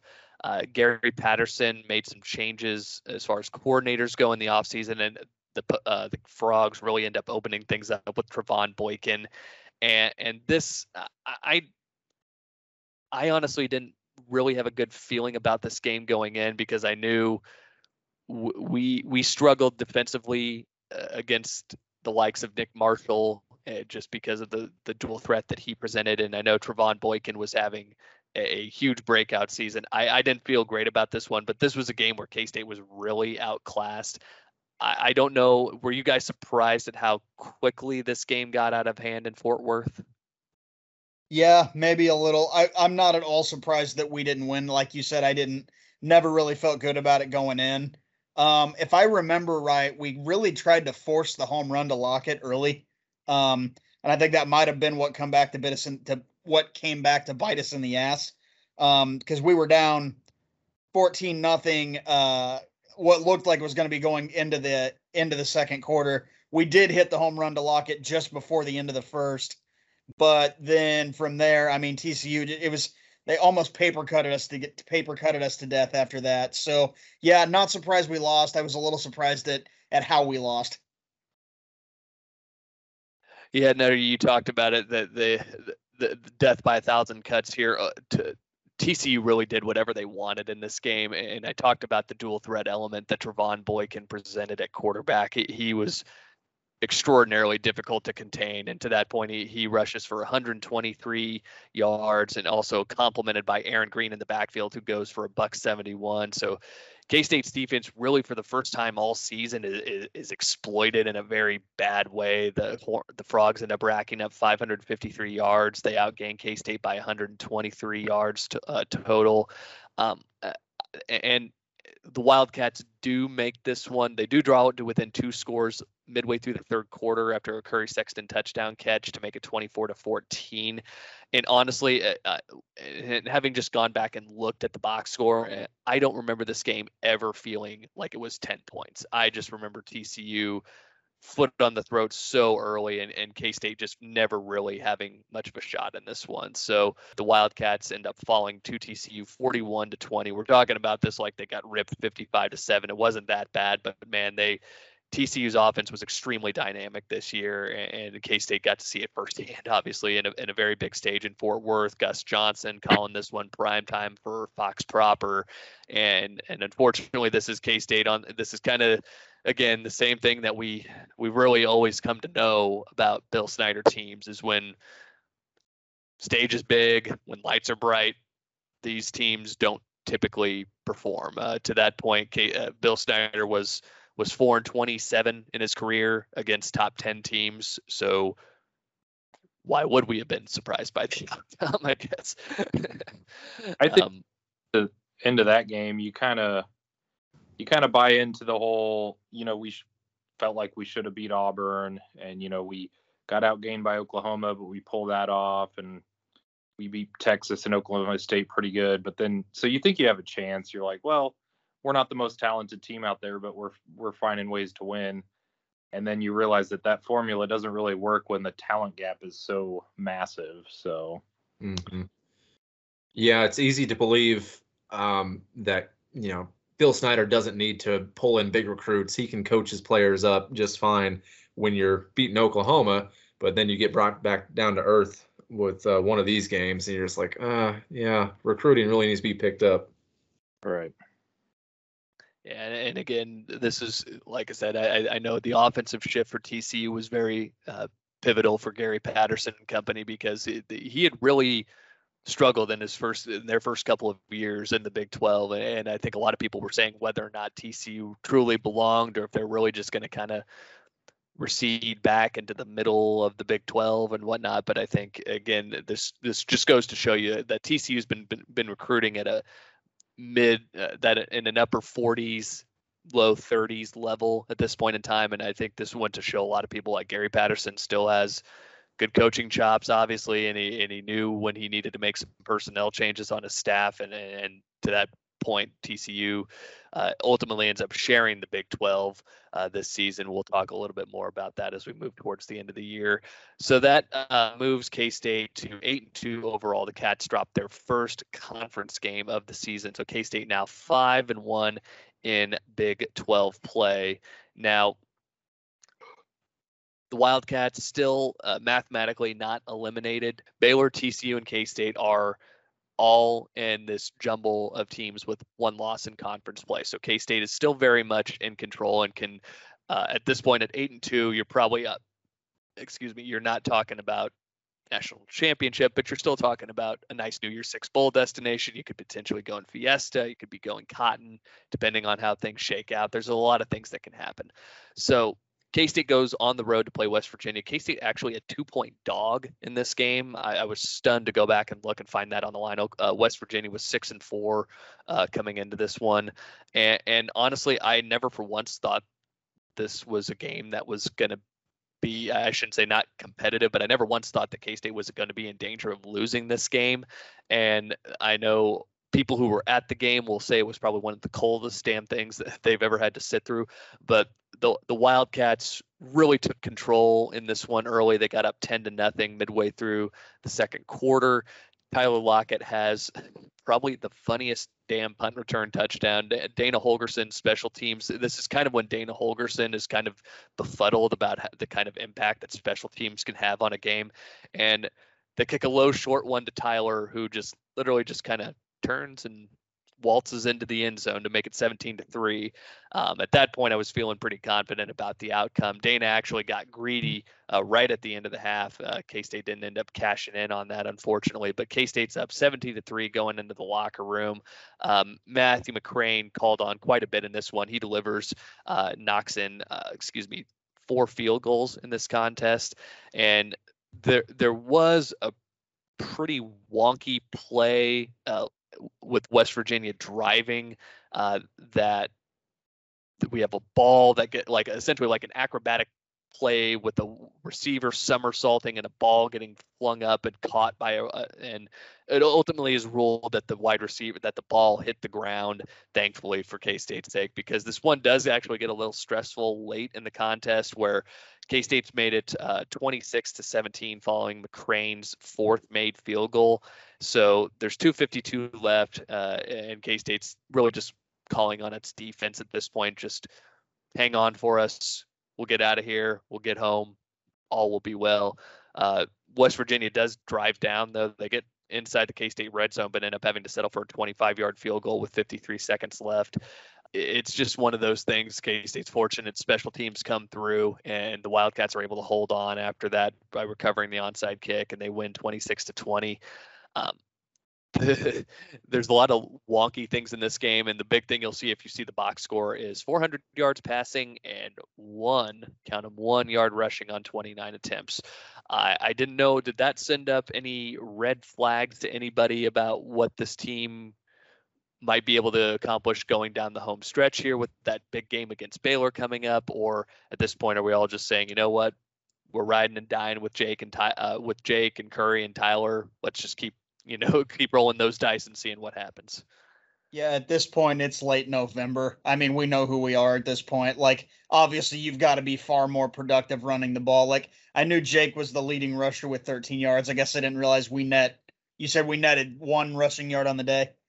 Yeah, I didn't realize it was that bad. You've got to get more production. To, you, you know, just to round out your offense a little more. But no, I mean, it's not a red flag. It's too late in the year to call it that. I think. I'm already feeling bad about that Baylor game before this game, anyways. After the TCU game, so it is what it was, I guess.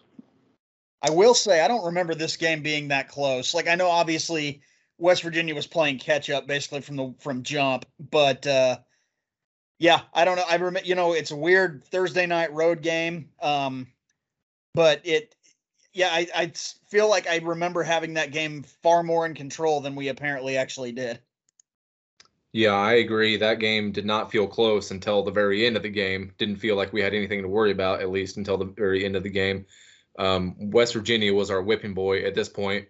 That's how I felt about them. Um, you know, I I really hated this uh, rushing attack this year. I mean, stats will obviously show that we weren't very good, but man, I just I hated the way we ran the ball. It seemed like ever since Collin Klein, uh, you know, his patient style of running, that was the way our running backs were going to be running for the rest of Bill Snyder's tenure there, where we're just going to kind of sit and wait for a hole to open up, kind of dance around back there, and then finally go for it. You know, that works if you have someone like Collin Klein who's elite at it, but, you know, other players aren't going to be quite as good.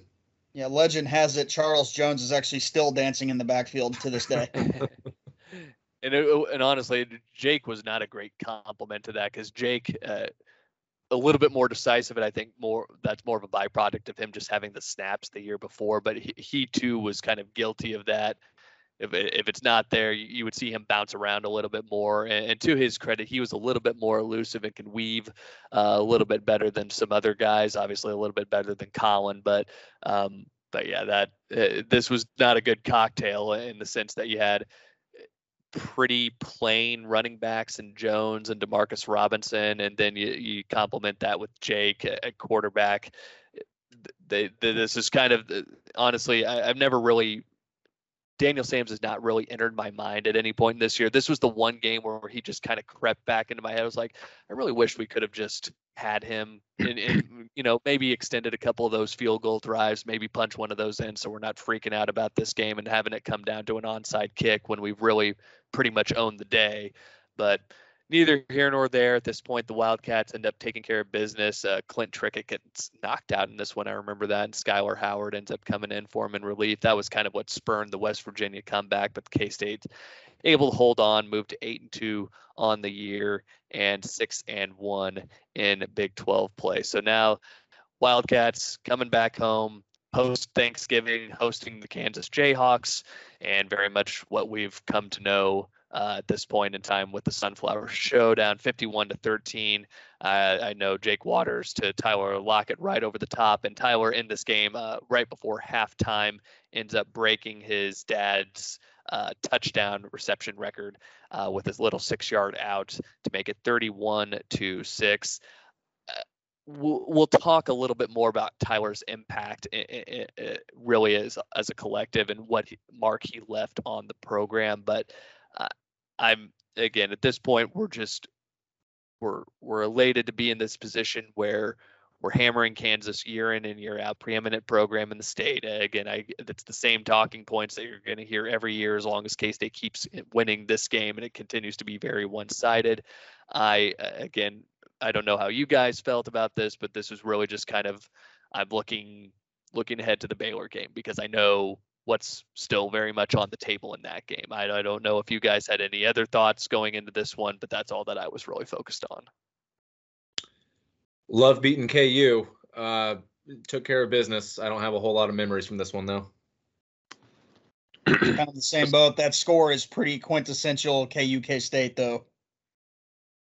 Just that Lockett touchdown on the uh, sideline diving for the pylons, pretty much my only memory of this game. But you know, wasn't really worried about it.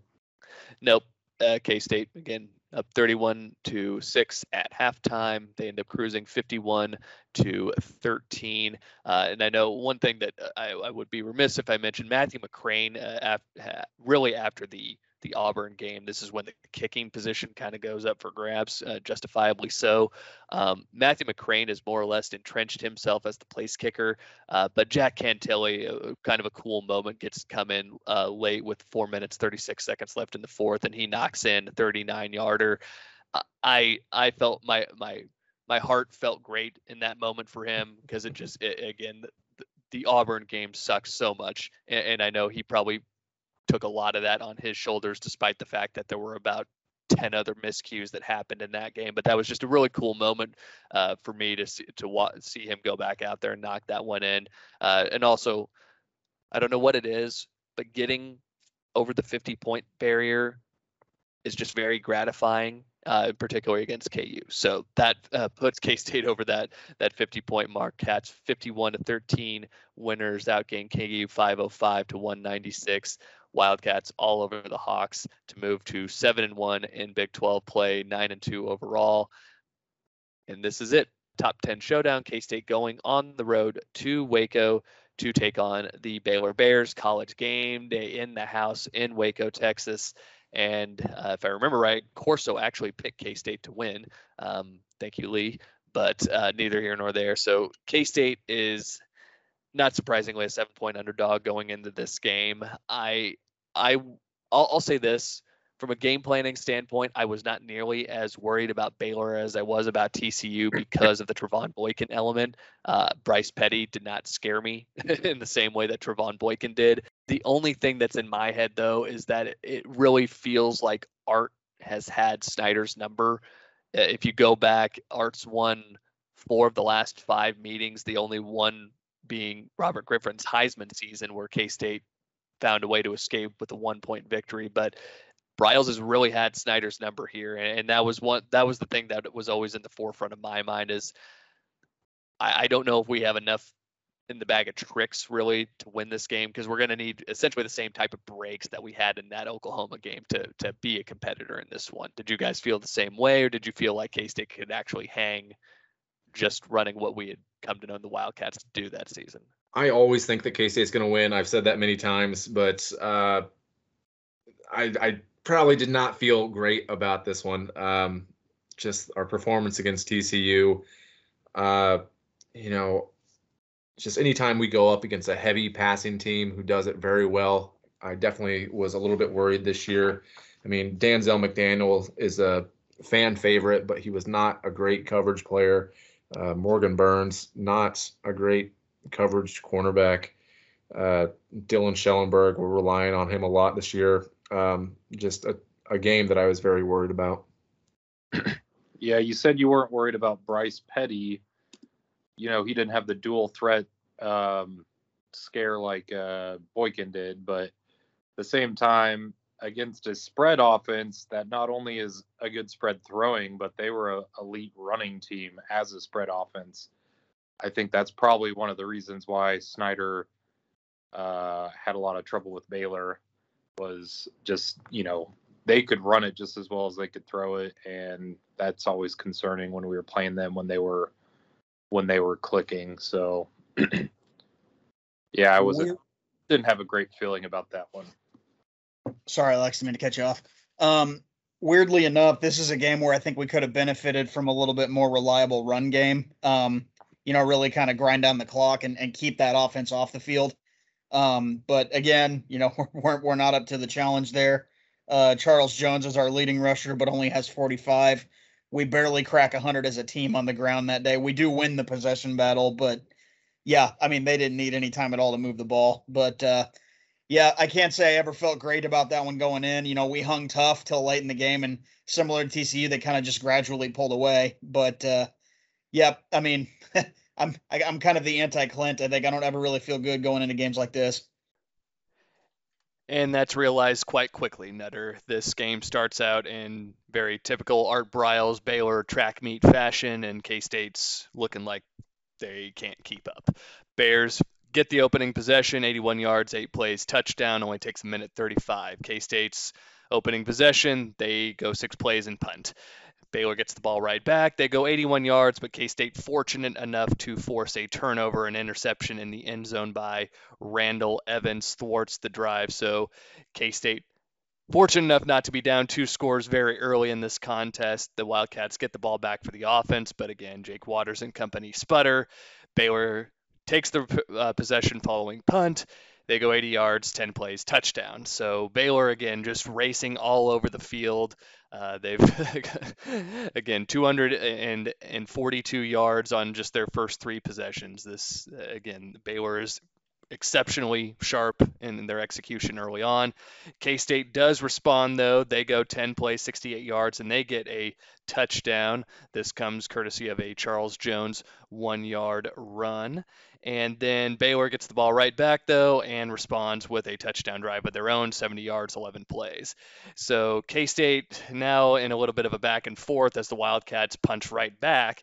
Zach Trujillo on a little bootleg rollout catches a 38 yard touchdown pass, excuse me, 36 yard touchdown pass from Jake Waters. And then the Wildcats force the rarest of uh, the, a unicorn in terms of Baylor games. Uh, they force a three and out. So the Wildcats get the ball with one minute and 40 seconds left on their own 39 yard line. So the Wildcats, you're thinking at this point, man, we've we've really weathered the storm here, and, and we have a chance to close this down to potentially a four point game at halftime or maybe even have this thing level going into the break. I mean, that's crazy just with the way Baylor has moved up and down the field. And unfortunately, the Wildcats can't produce anything. Waters is sacked on the first play of the possession by Bryce Hager. That puts K State behind the chains. Wildcats have to give the ball right back to Baylor. And and really at this point, I think everybody's thinking with only 30 seconds left and Baylor at their own 23, there's probably not much that's going to happen here. But again, Baylor will put foot on the gas and they'll get to where they need to go quickly. And that's just what they do. They cover 48 yards in seven plays, and they end up getting a Chris Callahan 46 yard field goal right at the gun going into halftime. And that that was really a, a ball breaker because K State had really weathered the storm. And you felt like with the Wildcats getting possession to start the second half, that they might be able to claw their way back into this game. But Baylor taking a 10 point lead into the locker room was really a killer. Uh, the Wildcats do take possession, though, uh, beginning the second half, and they get a field goal of their own to draw it back to within 24 to 17.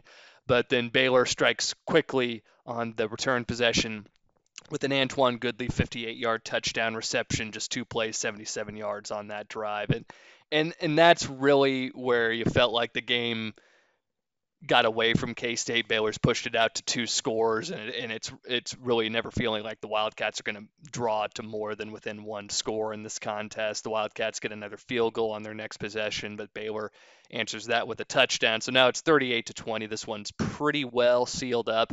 K State does make it a little bit intriguing at the end of the contest. The Wildcats get a touchdown on a 90 yard drive uh, to make it 38 to 27. The problem there was that it ate up seven minutes, so probably cut in uh, at least one possession that K-State could have had maybe later on in the in the contest. But the seven-minute drive hurts the Wildcats. They do force a Baylor punt and get the ball back, so we're we're looking at 38-27, and there's there's some time left in this contest. There's still nine minutes left, and K-State's only down 11. Uh, Jake Waters does take the Wildcats down into, let's say, threatening territory. Uh, completes a, a, really ballsy pass to Tyler Lockett, a 20 yarder on a third down and 15, where it was pretty much an F it, I'm going to you, and uh, lofts it right over the top of the defender. Tyler hauls it in. So K State's in business. Five minutes, eight seconds left. And I, I don't know what the, the plan was here, if this was a miscommunication, what happened. But Deante Burton, uh, the the seldom thrown to Deante Burton, this is very early in his K State career, is lined up on the near side, so he's and he's isolated out on that island against Xavier Howard, a future NFL cornerback, and I don't know if that was a a miscommunication, a bad read by Jake, not knowing he was there. I don't know what happened. Deante runs a pretty deep curl route, and when he breaks back inside, Jake throws the ball to the outside shoulder. Xavier Howard is just waiting there after Deante's made his little cut, and the ball goes right into Xavier Howard's hands, and Baylor gets pretty much what amounts to being the game sealing interception. The, the Bears are able to salt away the remaining time and come out on top in this one, 38 to 27. Uh, again, that that play there, there was so much that had transpired prior to that, where again K State was just perpetually trying to climb up the hill, and Baylor was the superior team on this day. I, I don't think anybody outside of maybe the K State locker room felt overly great about the Wildcats' chances of going into Waco and getting a victory.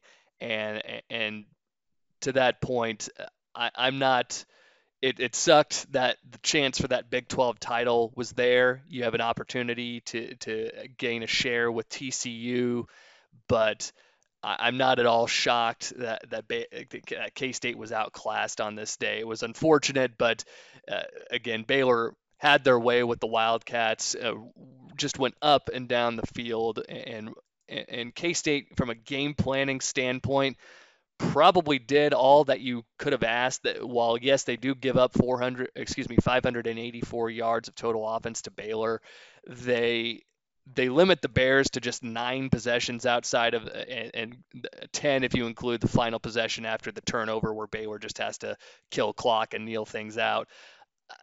To hold Baylor to nine possessions it was obviously part of the recipe, and the the stunning part in all this is that Jake Waters really has a a, mar- a remarkable day. Throws for 300 yards, two touchdowns.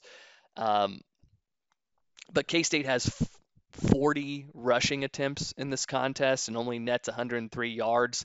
And while I, I do believe that was likely part of the game plan, uh, I, I, it's kind of a matter of perception here. Do you want to go down swinging and have Jake Waters throw it 40, 50 times and try to go toe to toe with Baylor playing their own game? No, but if you're ultimately going to end up losing by 11 or losing by 17 or 18, is there really a drastic difference in approach there?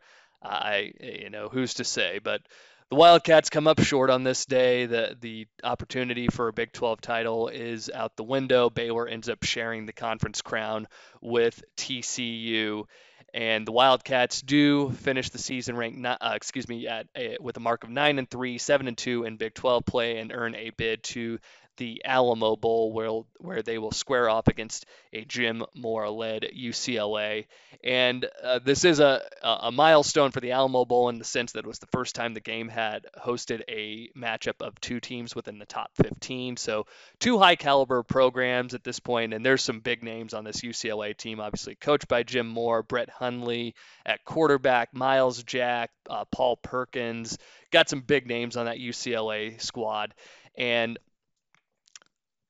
the one thing I took away from this game, really above all else, maybe not the the thing that you want to take away, but yes, K State put up a valiant effort in, in coming back, but I, I still, in my own mind, cannot get past how ill prepared that group looked, how overwhelmed they looked in the first half, and getting down in this game 31 to six.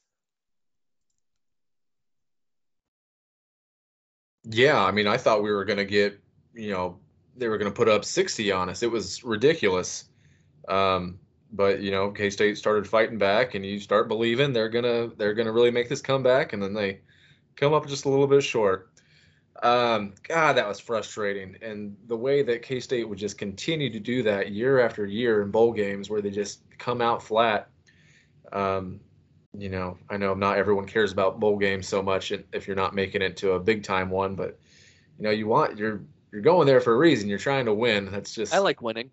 Yeah, it becomes so frustrating. Then well, this one's especially you know it's it's almost compounded because this gets you that elusive tenth win on the year, and like the ten and three hits the year a lot better than nine and four does. Um, but the the difference here, you know, you think about like the Fiesta Bowl where we're down eight nothing literally before we touch the ball. You know, like I mean, before either offense has even has even been on the field yet, or you know, we talked about it off air a minute ago. The the Klieman's Liberty Bowl where we drop a walk in touchdown on fourth down. You know, I don't think there was that catastrophically bad start, but it was just we put ourselves in a hole and just it, you know UCLA just kept digging and you know we blinked and we were down 25 at half. So I mean it. uh that left, you know, absolutely no margin for error. And we played a pretty damn good second half to cut it to a, a one touchdown game and then gave up the gave up the long run to put it away. But uh, yeah, you know that you, you just you can't let that happen against a good team. Um, you know, you, you can't let yourself get down 25 points in half and expect to have any realistic shot. The one thing I'll mention about this again, you, you can't not commend the effort. And this group, I think, wanted to to go out there and atone for that. And I know um, Snyder's big spiel at halftime, and th- this was uh, shortly after the Florida State Oregon game where Oregon, and this was the first year of the college football playoff. And I know we didn't really talk about it, but TCU and Baylor had ended up splitting the conference title. Neither one ends up getting in the playoff, but Oregon, Florida State in the playoff, uh, one of the semifinals. And Oregon just ends up blowing the doors off of that Jameis Winston-led Florida State team that really just kind of mailed it in after this uh, after the second half. And I know his big pitch was, "How do you guys want to be remembered?" And to that point, they went out there and they played their asses off in that second half. Now, the thing that really killed them more than anything else, it was the first drive of the third freaking quarter that took damn near eight minutes to get the first touchdown. That, if honestly, if you cut two minutes off of that you probably have a chance to win this game if you get the ball back uh, on that final possession. But that was the killer. Um, K State gets the touchdown there to draw to within 31 to 14 after getting the two point conversion. They force a quick fumble by UCLA, get another touchdown on the short field. So now we got a game. You know, we're we're we're in it now. And again, this is there. There are a couple of controversial plays. I know there was a big uh, questionable PI on Kody Cook, a ball that went to him that did not get called, uh, that ended up thwarting a drive. Uh, K State does draw to within 34 to 28 uh, after another lengthy six, uh, 15 play, 91 yard touchdown drive. Uh, so K State starting on their nine, getting all the way down into the UCLA end zone. But again, that's one of those things. That drive started with 11 minutes left in the fourth, and it ended with under five. So now again we're talking about how many possessions do you have left? Are you realistically going to get the ball back? Uh, but unfortunately, Nutter, you touched on it. Paul Perkins, the UCLA running back, who really gashed K State, went 20 carries for a buck 94 in this game. Um, he pretty much ices this one for the Bruins with a 67 yard touchdown run on a second down and 13 with two minutes and 20 seconds left. K State gets another late touchdown to make this one look closer and be respectable, but that was the defense really unfortunately just let let up too much in the first half and and again just a lot of little things that that went sideways in this one for K-State and like I said you take a couple minutes off of a touchdown drive here and there maybe have a chance to pull this one out. But uh, it was a very entertaining game. K State really, you, uh, again, a lot of statistical oddities 27 first downs for the Cats to UCLA 16, but the Wildcats were outgained uh, 467 to 369. Uh, but we saw a lot of great highlight reel plays, and not just in this game, but all season long from uh, the seniors, uh, Tyler Lockett, Curry Sexton, and Jake Waters. And I think that this is a good point to kind of pivot as we start talking about uh, where these guys fall in K State history. And, and I, I, I, have to start with Tyler. Um, an, an unbelievable year for him uh, where he is known to be he's the known commodity. You know he is getting the ball thrown his way at least 10 times, 10 to 15 times game in and game out. And he produces the one of the best seasons in school history, goes for 1,500, 15 yards, 11 touchdowns, has 106 grabs. Um, where does he rank for you guys all time? I, I asked that because I do feel like you could make a compelling argument for a couple other receivers. I wanted to see what your guys' thoughts were. I absolutely think that he is right there with Jordy Nelson. He should be up in the uh, Ring of Honor. If you're talking about which one is the better overall player, I think it's Tyler Lockett, no question, because he adds the special teams element. Not that Jordy Nelson didn't also have his special teams moments. Um, you know, when I'm comparing the two as receivers, I always think would I w- rather have this big body guy who can drag defenders, super reliable hands, or this incredibly great route runner who's going to be open by 10 yards more often than not. And I would tend to go with Tyler Lockett just because I think he makes it a little easier on the quarterback being so wide open all the time. I say Tyler Lockett's the best K State receiver, with Jordy being a close second.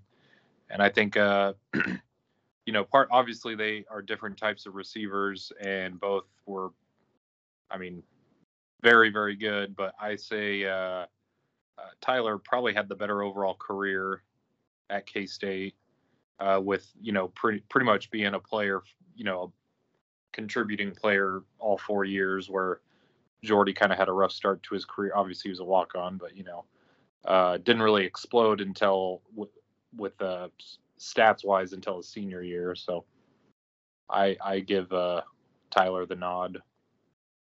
I, I also think that you know Tyler, when you're talking about K State receivers, Tyler's going to be the face of that conversation.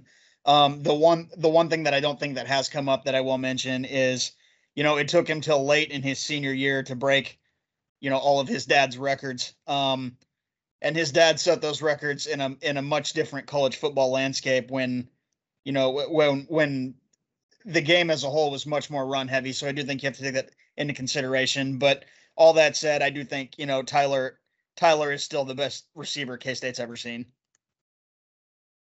And Netter, you you you bring up a great point there, and that's honestly why I almost am more inclined to give the nod to Kevin because now, at least at this point in 20 the, in the 2014 season, how we've seen offenses so drastically change where we're we're in the 90s where everybody's running out of the I. There are you know you're very rarely seeing you know multiple looks. You a trip wide receiver formation would you know freak out any defensive coordinator in 1994 and, and to snyder's credit i think that's why he is one of the great offensive minds in, in college football and, and that's why I almost uh, that's why I, I i have to think that kevin's season is uh, Kevin's career is better because he's doing this in, in an era where passing isn't nearly as refined. He's he's had different quarterbacks in Chad May and Matt Miller and Brian Kavanagh. He's been the consistent amongst all those three, and he's still produced every single year. And the other thing that you have to consider too is that uh, uh defensive coverages. You're you're seeing a lot of bump and run and guys being physical with you on the boundary and things are much different now in the Big 12 in particular, where a lot of defenses are going to run those much more hands off. We're running zone coverage. We're not going to bump and run with you. We're going to give you the option to run and try and find holes in defense because a lot of teams don't really have the personnel to try and jam guys at the line. So that's why I think while Tyler's season was exceptional, again, I, I think Kevin Lockett probably had the more impressive feat. Uh, but again, not to discredit Tyler at all. Big 12 Special Teams Player of the Year, first team All Big 12, no surprise there. And that was a unanimous decision as well, uh, as far as the voting goes. Um, and uh, I'll ask about I, I, have to ask about Curry too, and give a shout out to an Abilene, Kansas native. Uh, I I probably don't appreciate his contributions as much as I should. Uh, just knowing like he had he had a thousand yard season, and a lot of people probably don't even really remember that because everybody remembers Jake to Tyler, Jake to Tyler. I the the other thing that's weird too, statistically, this is the second best receiving season of any uh, Snyder to a wide receiver, and for that to occur simultaneously with Tyler is kind of remarkable. I, I don't know I just want to ask you guys, what what are your thoughts on Curry, where he falls? Uh, I, I, don't know. It's hard to place him in any kind of ranking just because he he really didn't contribute as much in the passing game the first several years of his career, and then he just explodes in this senior season. What what are your guys' thoughts and feelings about how should Curry Sexton be appreciated in K State lore? I think I think Sexton benefited from the circumstances surrounding him his senior year for sure. Um, you know, he was kind of buried on the receiver depth chart, you know, really leading up to his senior season. And by the time he was ready to kind of take over that role, he had a, a quarterback that could really sling it. You know, um, Collin was an efficient passer, but he was never going to light up the stat sheet. And uh, even so, you know, he had Tyler was in a lot more elite company overall, just in terms of the the overall uh, receiving corps. Um, but I think you could. It, it's kind of akin to uh, Jordy's senior year. You know, benefiting from the quarterback he had and the offense that they ran that year. I mean, it was a. You have to consider it a little bit circumstantial. That said, you know, he was still sure-handed and reliable and made those catches. That's not to take away from what he did, but I do think he really benefited from from the situation that he was in that year. Yeah, I was going to say, you know, he had the tools to be in that position and take advantage of it, but you know, defenses are focusing on Tyler. Our run game sucks. We have a guy that can throw the ball pretty well, so it was just you know a perfect storm to get a guy like that some some pretty monster numbers that season. But you know he's got to go out there and uh, run the routes and get open and catch the ball. So I mean you can't just you can't just wash it all away from circumstance. I think you know he was a he was a very good receiver. To to your point, Jeff, also with uh, I just wanted to um, a bit of a counter argument for Kevin Lockett as you were describing the offenses of the day back in the 90s, and I would say that you know it would be probably in his favor that defenses probably were not as uh, geared to stop the passing game back in the 90s as well. So just a little counter argument there. Well, defenses didn't have to be as geared to stop the passing attack because they could just knock the receivers the whole time they were running down the field. Jeff, I love that you brought up Kevin Lockett. I'm such a huge Kevin Lockett fan. He is still number three on my rankings, but um, man, does he need to continue get to get his respect throughout the ages. You know, he never broke a thousand yards in a season, but he wasn't, you know, going on fly routes every other play like Tyler was. Um, the, some of the most incredible hands I have ever seen. He growing up in Manhattan, he was just like bigger than football. It seemed like K State hadn't had that many great teams up at that point, and he was just this superstar that you would see kids just wearing his jersey, not just in football games, just constantly. Like his picture was everywhere. Everyone loved the guy. But back to Curry Sexton, um, very good football player. Definitely um, was helped out by the offense he was in and having Tyler Lockett but I think that his athletic ability is sometimes discounted. He probably didn't run an amazing 40, um, but I, I, think he was very agile. He ran very crisp routes. He had very good hands. Um, you know, is Tyler Lockett getting the stats that he has if Curry Sexton isn't doing his thing over on the other side? I mean, they definitely had to account for both players. Um, yeah, I mean, I, I don't think he's really as underrated as some people like to say. I think he, um, you know, he, everyone knows he puts up he put up stats. He was a big help to this uh, season. Good player, um, not someone who could probably put up a thousand yards if he was asked to be the number one receiver, though uh, a valid point that you bring up, but still, uh, really, again, for what we've known K State to be, or and what we will ultimately know K State to be in the 2-0 era, when you take a look back at it and you you recognize and realize that K State had two of the top four receivers in terms of yards in the Big 12 that season. That's that's crazy. That's remarkable to th- to think about that. And, and again, I think Curry and Tyler were were great complements to one another. You had one who could take the top off, uh, and Tyler and could stretch defenses in so many ways. Again, an exceptional route runner, pass catcher, uh, blocker. Tyler did everything, and then you have a very sure-handed Curry Sexton and a guy who could always find open spots and zones. Um, again, I just I, I wanted to ask what you guys thought about his contributions because I I over time I've, I've grown to appreciate him a lot more uh, than I than I certainly did when his terrific senior season is unfolding. And and one more uh, and he ends up getting second team all big 12 that season. And like i said he was in very good company that year. The big 12 was very top heavy with tyler corey coleman kevin white west virginia uh, sterling shepard KD Cannon at baylor. Like there were just a lot of big names at wide receiver. So curry sexton can definitely gets lost in the shuffle there but still earns second team honors now one guy who did have another remarkable senior season and not just a senior season, but really his two years at K State were, were terrific and his contributions. It would have been very interested to see what would have happened had he been committed to from uh, at QB from day one.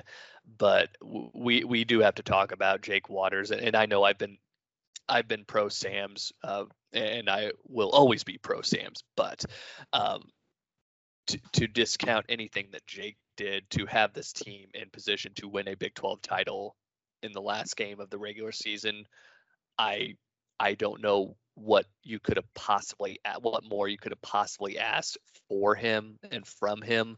And realistically, if you think about it, if K State doesn't even have to play Auburn, if they wiggle out of that game and they bring in some non-con rummy, they end up going 10 and 2 and they probably get a spot in the New Year's Six Bowl game. So it sucks that they came up short in that Auburn game. Uh, the environment and everything was crazy as we talked about, but I think Jake Waters. I, would be interested to know where you guys feel he ranks just uh, as far as K State quarterbacks go, not just within Snyder 2.0, but also just taking into account all of the Bill Snyder era. Uh, in between Chad May and Josh Freeman is where I rank him. Um, you know, right right there with the passing quarterbacks of the uh, of the time here at K State. Um, you know, I, I usually go for the running quarterbacks, um, except in this situation. So I, I definitely have Bishop and Klein and Beasley and Roberson up at top, but he's he's in that next level. Um, you know, he, he was an underrated runner, I think, but one of his problems was that he he didn't really know how to take a tackle as well as some some guys just kind of know how to uh, get down, and uh, that was one of his downfalls where he ended up hurting his shoulder in that Oklahoma game, and he maybe wasn't quite the same the rest of the year.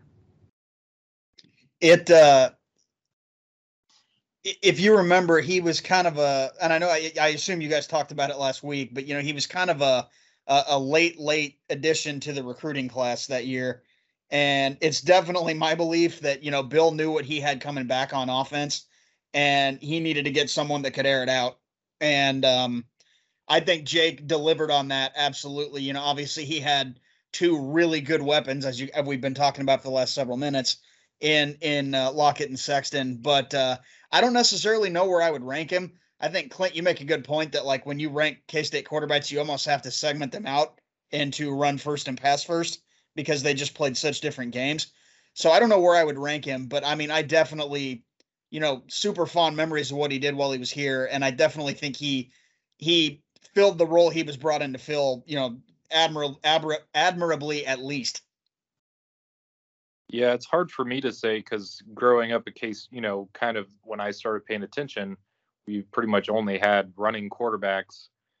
And then you get, you know, Josh Freeman, who's obviously a thrower.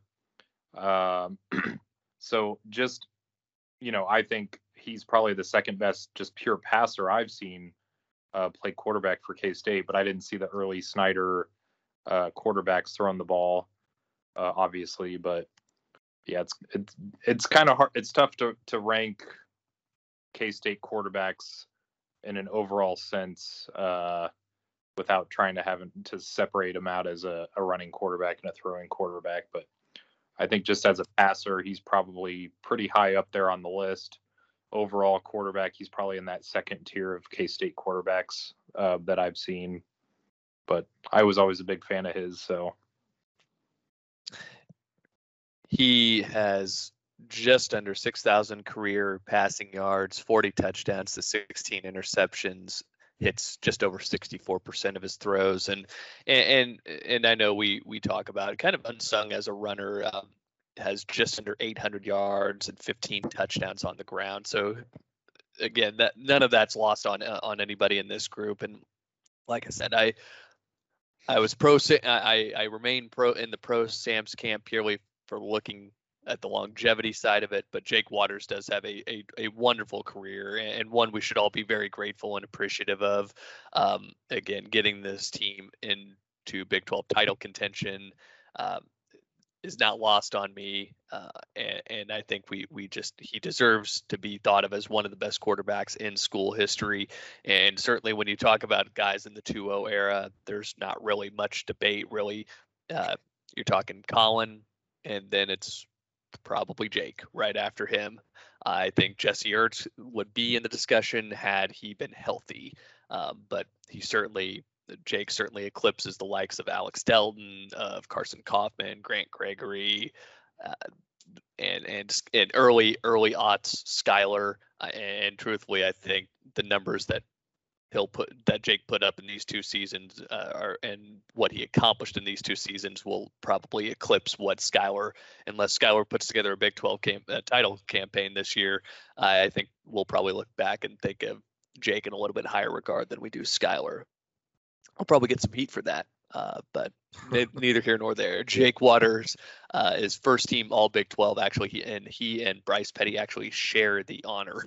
Uh, uh, excuse me, I'm, I'm, sorry, first team, second team All Big 12. They share the honor. Uh, Trevone Boykin was first team All Big 12 at quarterback. He was also the offensive player of the year and uh, just a couple other guys kind of round things out here. A couple other first team selections. Glenn Gronkowski, we've talked about uh, Baby Gronk's contributions in the passing game, big touchdown in that game in Norman. Uh, he's first team All Big 12 at fullback, and then also. Um, who a guy who ends up being co-offensive lineman of the year, uh, B.J. Finney, and I, I think we do need to to mention him as well. He he's certainly one of the more decorated offensive linemen, and you're, you're always happy to see a guy from from Kansas really ascend and and compete and play at the level at which he played. I, I'd be curious to know is there any other center in the 2-0 era? Like uh, really what we're talking about because k-state really has two four-year guys at center in the bill snyder 2-0 era. You have bj finney and then you have Dalton Risner. Uh, you, that's pretty damn good company. And, and, it speaks obviously volumes as well as to what Charlie Dickey did as far as development of offensive linemen goes. Um, just very impressive uh, career here. I, I wish I, I knew and could say more superlatives about offensive linemen, but I really can't. Uh, other than I know that guy started seemingly 198 games for us. He he was he was exceptional. Just mm-hmm. a, a great great character guy, great leader great guy in the locker room. Yeah, BJ Finney, if you look at him, he definitely looks like a center. He looks like uh, Billy Bob out there. He's, he's got the big old belly. He's not the athletic tackle looking offensive lineman. Um, so one thing I always remember about him is during that uh, UCLA bowl game, he had to kick out to right tackle, and he did a really good job. He was definitely an athletic guy. Um, yeah, definitely one of the best K-State linemen of all time and he's uh he's turned that into a hell of a pro career for a guy that did not get his name called on draft day. Mm-hmm. Again, very great to see, uh, and just a another offensive lineman who's actually on the second team. Um, excuse me, Cody Whitehair. Um, kind of surprised to see him fall uh, down to that second team selection again. One of the the better offensive line products of the Snyder 2-0 era. Um, we talked about Curry Sexton, Jake Waters on the second team on offense. Uh, defensively, uh, K State had a couple of selections. Ryan Mueller, despite not really putting up the numbers this year, uh, I, I, think again this kind of speaks to Ryan Mueller's motor more than anything else. He um, he only ends up racking up uh, nine sack or excuse me nine tackles for loss and five sacks. So we don't really see him have that that big encore to his 2013 breakout season, but he still earns first team honors. And again, I think that's coaches recognizing the motor and how and the hustle that he had. Um, I hate using dumb terms like that, but that's that's the truth. You know, I, I think he's he he was certainly not the most gifted guy physically, uh, but the motor never stopped, and and to that point, he ends up earning uh, first team honors on the defensive side of things and Randall Evans, first team All Big 12 at nickel, and then D, uh, for the second team, Jonathan Truman, Dante Barnett, and Danzel McDaniel. Uh, so that rounds out all the All Big 12 selections, and uh, I I think it's a good point here to to book in this episode. So with that being said, if you stuck with us this long, again, we appreciate the listen. Go give us a follow on Twitter at college underscore Kimball. And again, you'll find all of our individual Twitter handles linked out on that page. So if you have any thoughts on any anything that we've said throughout the course of this episode, I know we're we offer a lot of contentious takes on here. So we'll we'll take any any feedback that you guys have for us. So guys, appreciate it been a fun show here. Uh, looking forward to jumping into 2015. Uh, a lot of lot of drama in in in that season, and a lot of very high highs and very low lows uh, with that, that, group, and very much looking forward to talking about that and and and what that also means is that we're just getting one week closer eh, to uh, the start of the 2021 campaign. So a lot of things to look forward to. Like I said, guys, give us a follow on Twitter and give us a review on Apple Podcasts. Again, five star. We're blue chips here, so give us the rating we deserve. And with all that said, Cats, man, if you know, you know.